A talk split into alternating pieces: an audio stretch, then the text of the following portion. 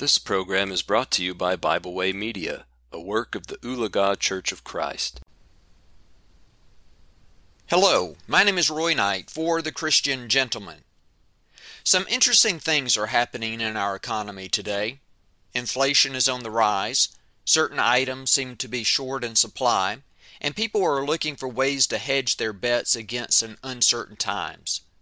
The question is for some as to whether they should invest in the stock market, gold, silver, or even cryptocurrency these days. Whereas there is nothing wrong with investing, and I do believe that the Bible encourages it, there's something better that we need to consider. Jesus spoke this parable in Luke chapter 12 and verse 16 and following. Then he spoke a parable to them, saying, The ground of a certain rich man yielded plentifully. And he thought within himself, saying, what shall I do, since I have no room to store my crops? So he said, I will do this. I will pull down my barns and build greater. And there I will store all my crops and my goods. And I will say to my soul, Soul, you have many goods laid up for many years. Take your ease, eat, drink, and be merry. But God said to him, Fool, this night your soul will be required of you. Then whose will these things be which you have provided? So is he who lays up treasure for himself and is not rich towards God. Is it a sin to be rich? Certainly not. Abraham was rich. He could support his family as well as a standing army of over 300 men and their families. His son Isaac had many servants and great herds. Jacob sent herds of livestock before his brother Esau in hopes to gain his favor. David and Solomon were kings and had wealth that went with that position. Is saving money or putting money in an IRA wrong? Does it somehow show a lack of faith in God? The answer is no.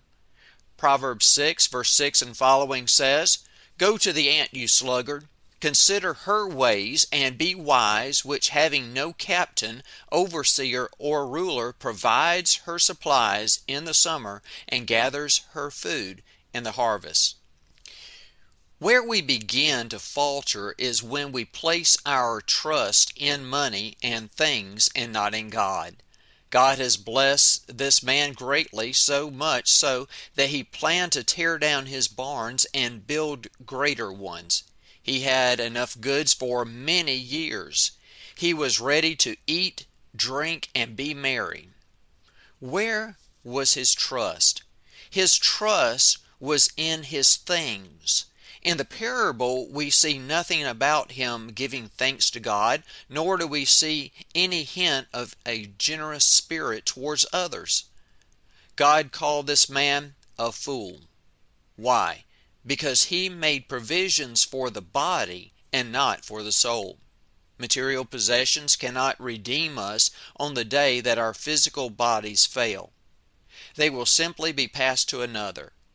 Above all things, it is paramount for us to be rich towards God. How do we become rich towards God? Here are a few ideas. First, one must be a Christian. One cannot be rich towards God if we do not seek to follow and serve Him. One cannot expect to have any money in the bank unless one first opens an account.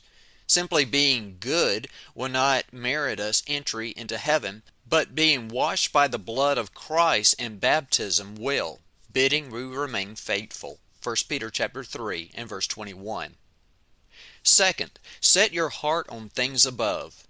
Jesus said in Matthew chapter 6 and verse 21, For where your treasure is, there your heart will be also. Paul said in Colossians chapter 3 verse 1 and 2, If then you were raised with Christ, seek those things which are above, where Christ is, sitting at the right hand of God. Set your mind on things above, not on things on the earth. Unless God has your heart, has your mind, He has no part in you. Third, take God's Word seriously. The Bible serves as our instruction book for life here and for the life to come. Jesus said, If you love me, keep my commandments. John chapter 14 and verse 15. We cannot take part in the eternal life with Christ until we take what he says seriously. Sadly, many like to be free spirited whenever it comes to religion. They believe that as long as they are religious, they will be acceptable to God. This could not be further from the truth.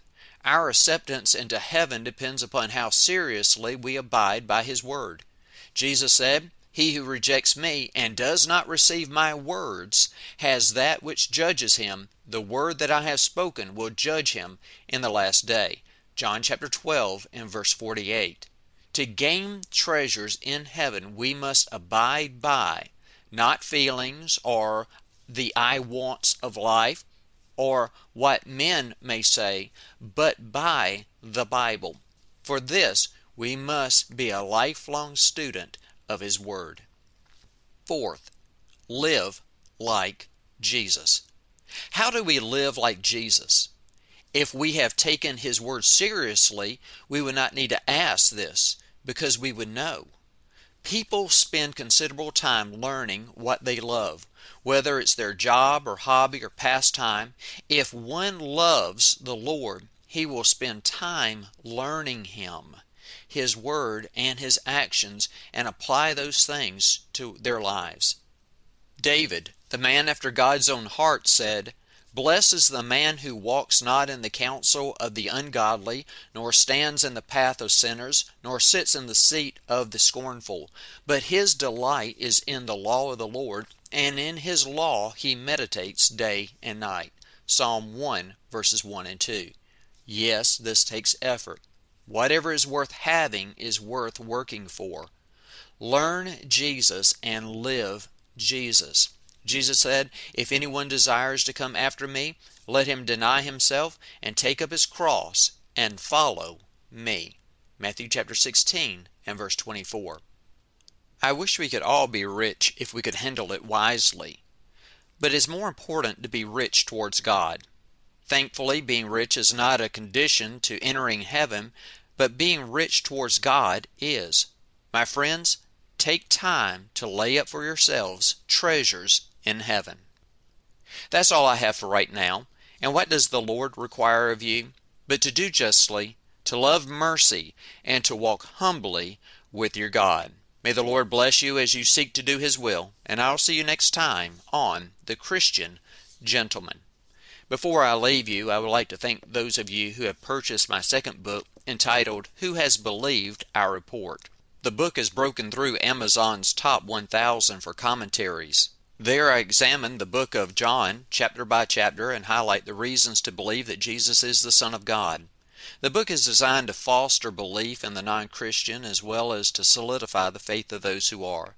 The book can be purchased on Amazon.com either in paperback or ebook. That is, Who Has Believed Our Report? I hope you enjoy it and thank you. We hope you enjoyed this program.